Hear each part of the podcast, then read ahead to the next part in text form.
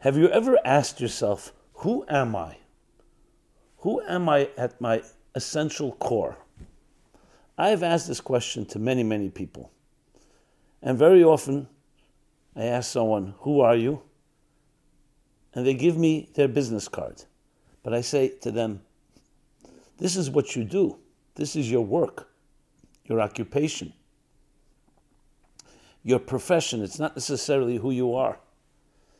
And often the person will sigh in return and say, Well, I've been doing this so long, what I do has defined who I am.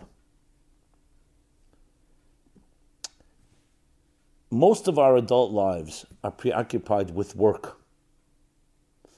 But is your personality and identity define your work, or does your work define you? Please join me as we discuss this vital topic.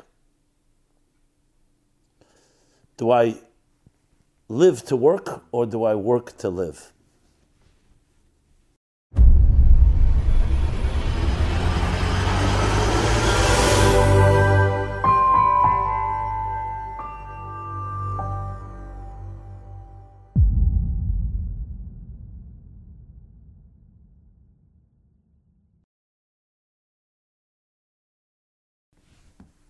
Hi, Simon Jacobson here and we will be speaking about do I live to work or work to live? This is not a simple question. Do you ever ask yourself, who am I? At your core, at your essential core, who am I? I've asked this question to many, many people over the years. And very often I ask, Who are you? And someone gives me their business card. And I say to them, that's what you do. That's your work. That's your occupation. That's your profession. It's not necessarily who you are. And very often, the response will be with a sigh, well, I've been doing this so long, what I do has become who I am.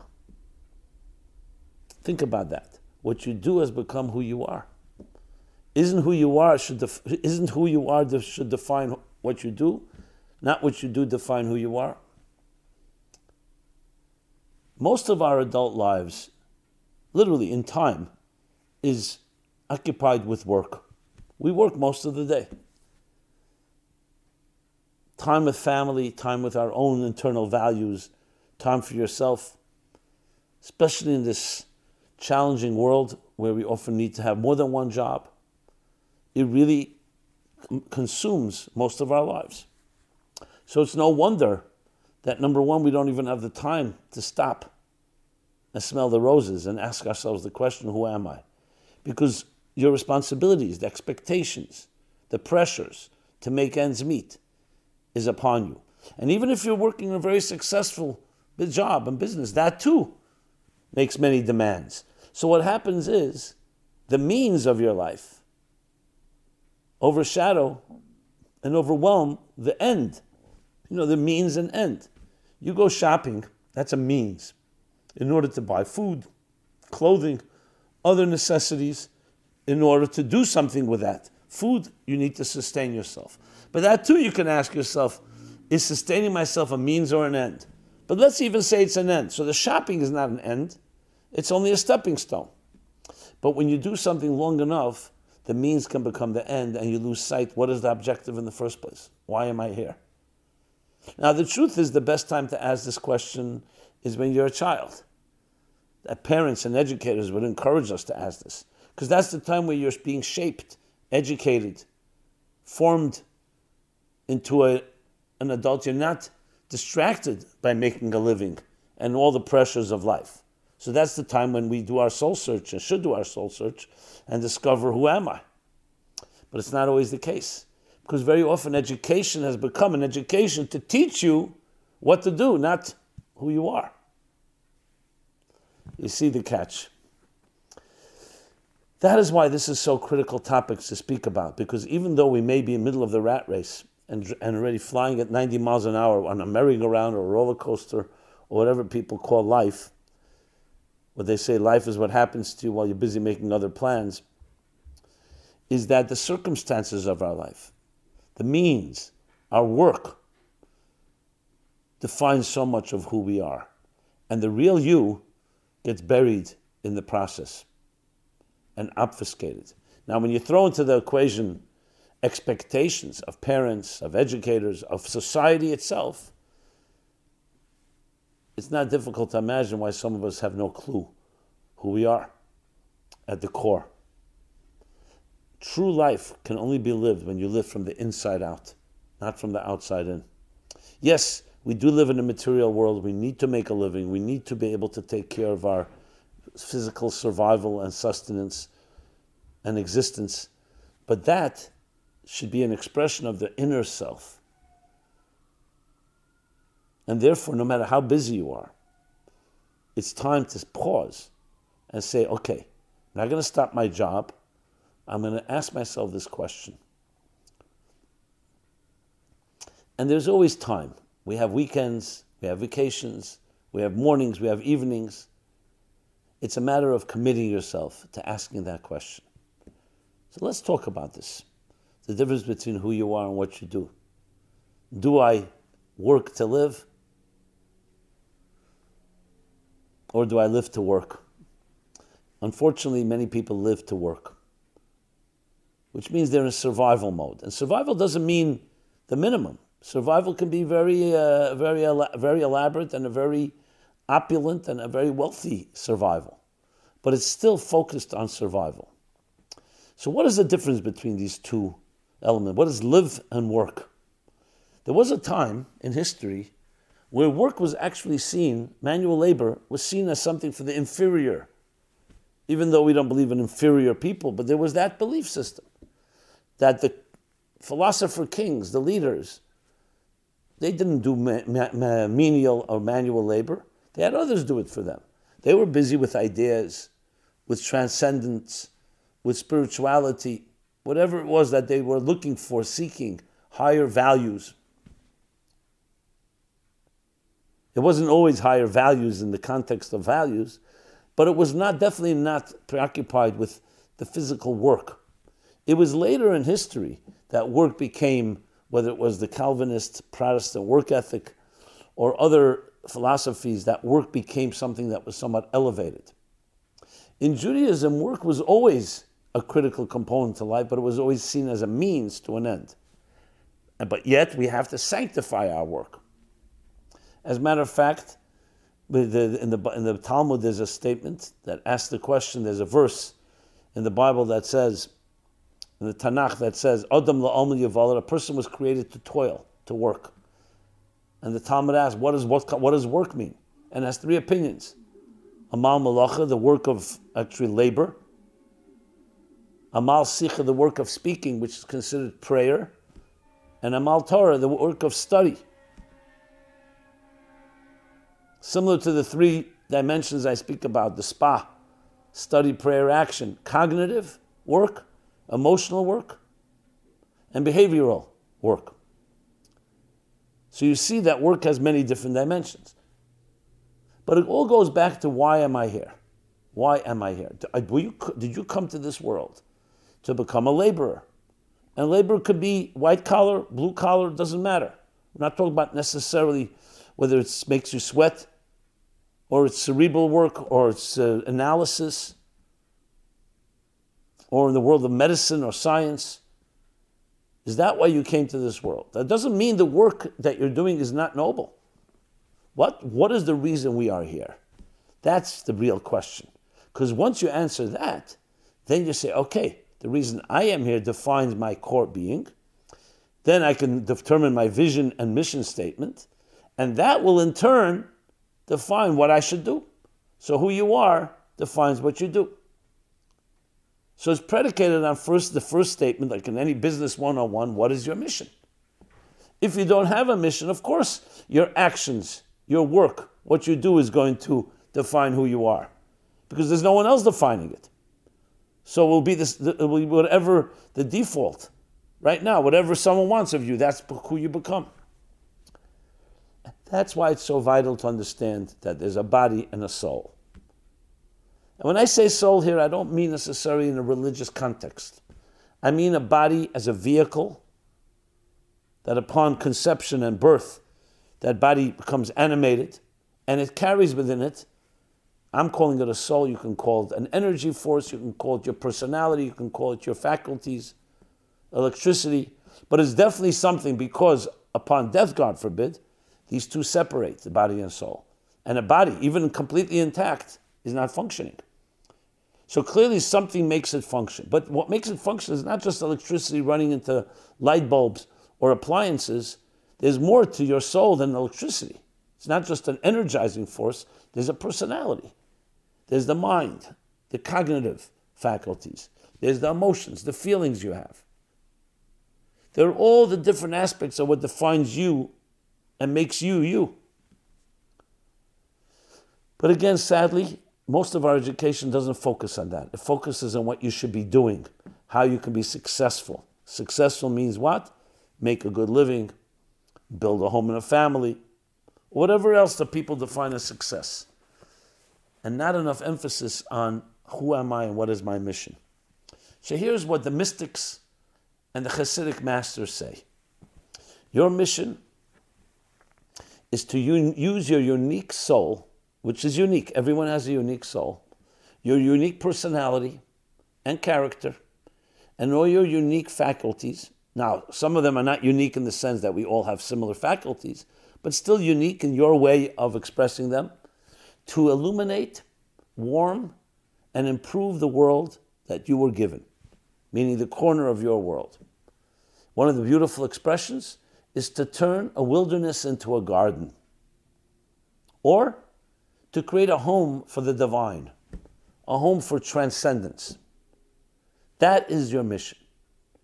Now, you need to do this effectively, you need to find out what your skills are. You can't use skills that someone else has, you have to use yours. And that helps you define your mission statement. A recent time we've been developed I developed a actually a course. It's called Discover Your Personal Mission or Midlife Miracle which you can get purchase online. And it's an in-depth digging deep into yourself to discover who am I and therefore what my mission is.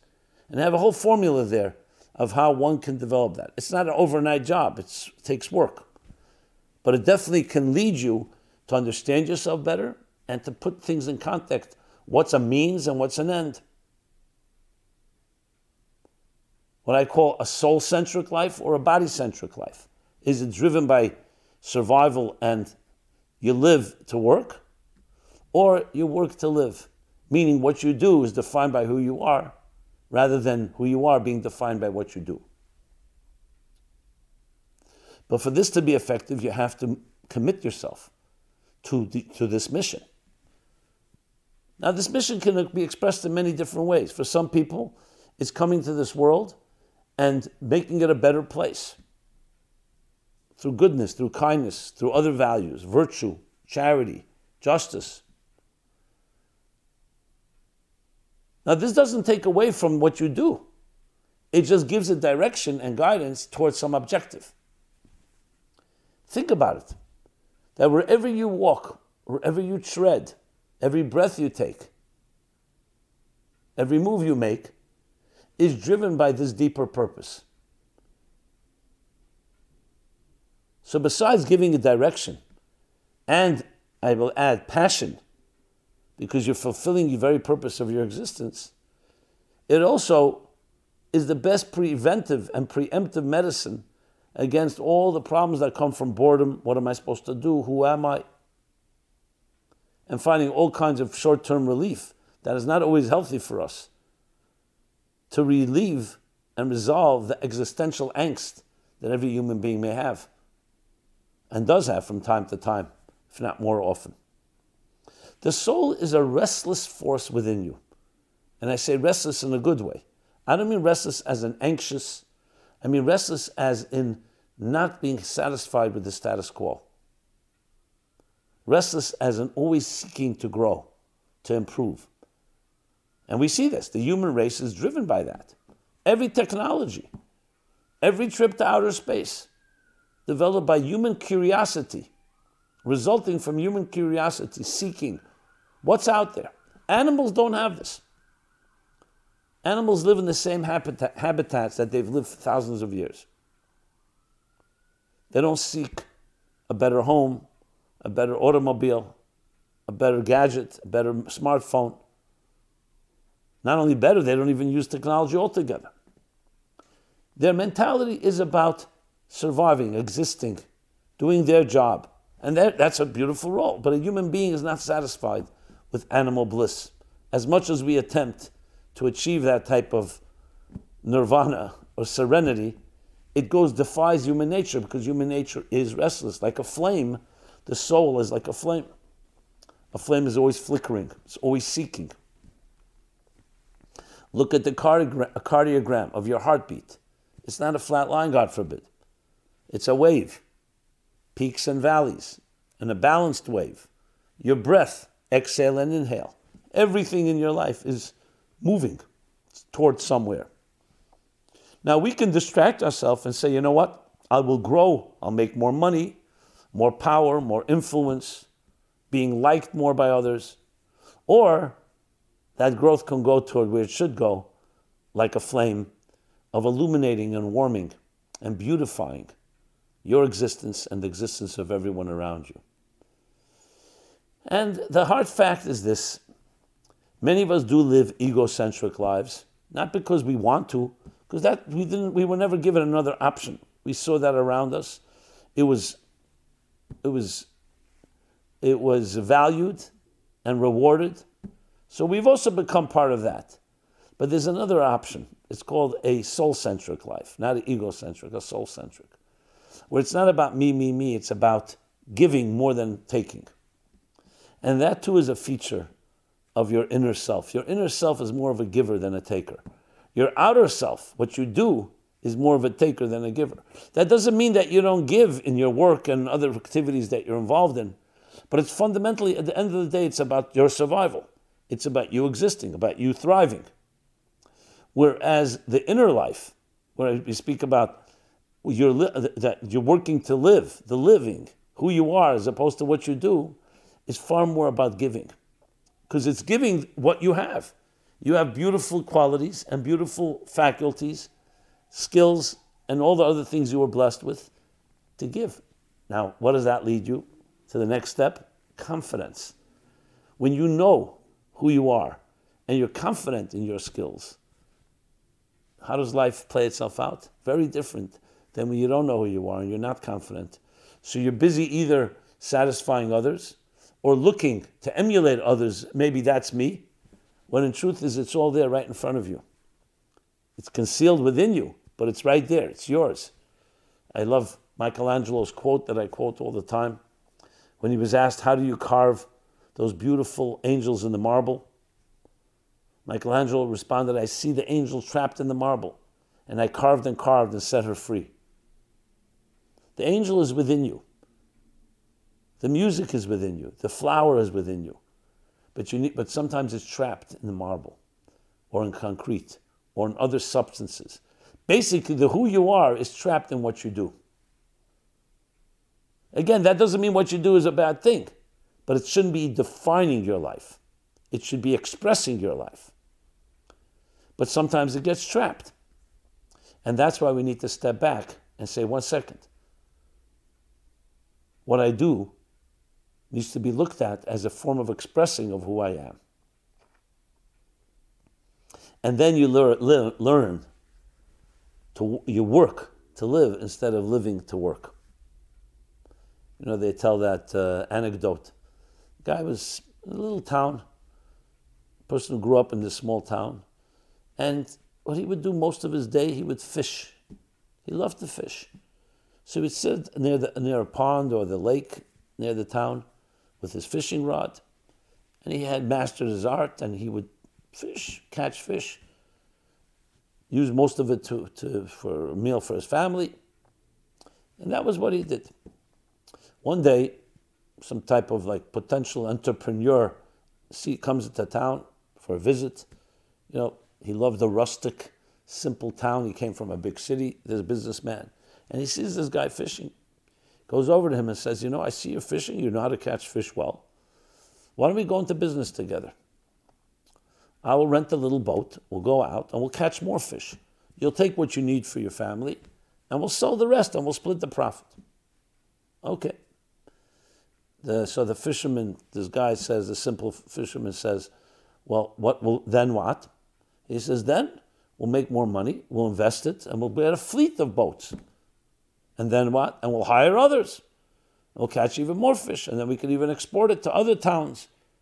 And we could turn it into a global uh empire. And then what? He says, then we don't even have to go out to fish. We'll train others. We'll just count the money that comes in. And we can invest it elsewhere and build and so on. And then what? He says, and then once we make enough money, we'll retire and we will go fishing. So he says to him, I'm fishing already. Why do I have to do all that to go fishing? I'm already fishing. This story is told in order to capture that very often we get so consumed with the means and then we realize that the simple truths of life you already have. But we get trapped. Now, there's nothing wrong with making a lot of money. But you can imagine suddenly you get distracted and then you end up spending your whole life. Like one guy told me you spend half your life making money you spend the other half spending it on medicine and, and taking care of yourself. The point is that the means is not a negative. We're not talking about a necessary evil.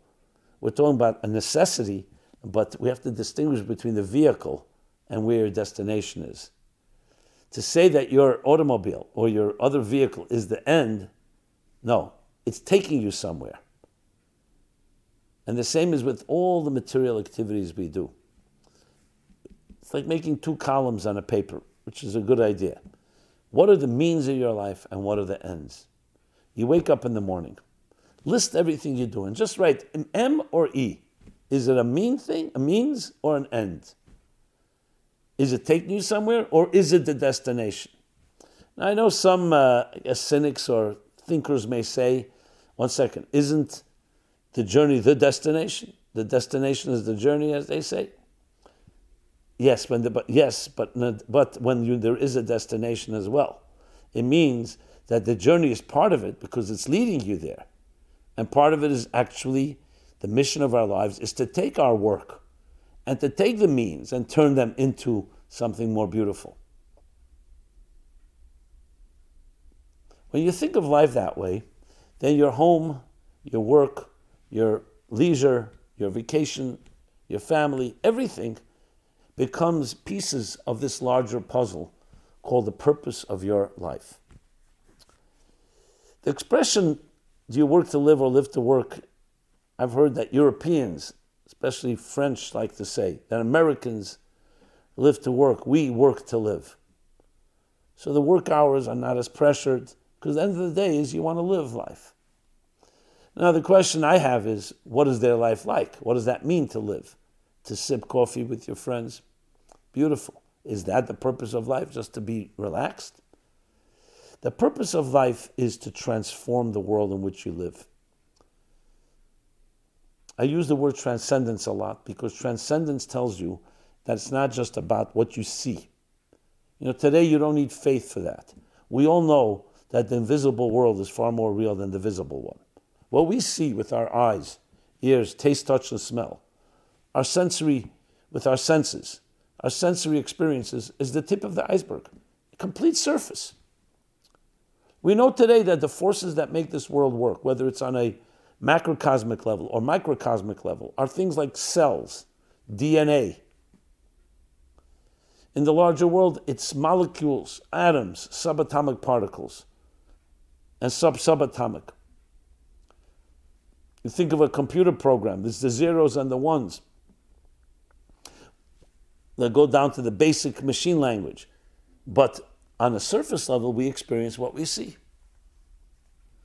And it does seduce us into thinking that is reality. This is the deeper under, undercurrent of everything I'm discussing. Because we're so consumed with our senses. And what we see stimulates, and what we hear, what we, our sight, sound, taste, touch, and smell stimulates us so powerfully. It can deceive us into thinking, and we've been doing it for so long, that that is reality, and the rest is, okay, I'll dig deeper, I'll I'll find a little about it. But we are not physical beings on a spiritual journey. We're spiritual beings on a physical journey. And all these outer forces are there specifically for you to align them to the inner. Remember, it's the DNA that shapes who you are, not who you are that shapes your DNA. And the same is true with subatomic particles. The matter of this world is defined by the elements, which are made up of different molecules, which are made up of different subatomic structures.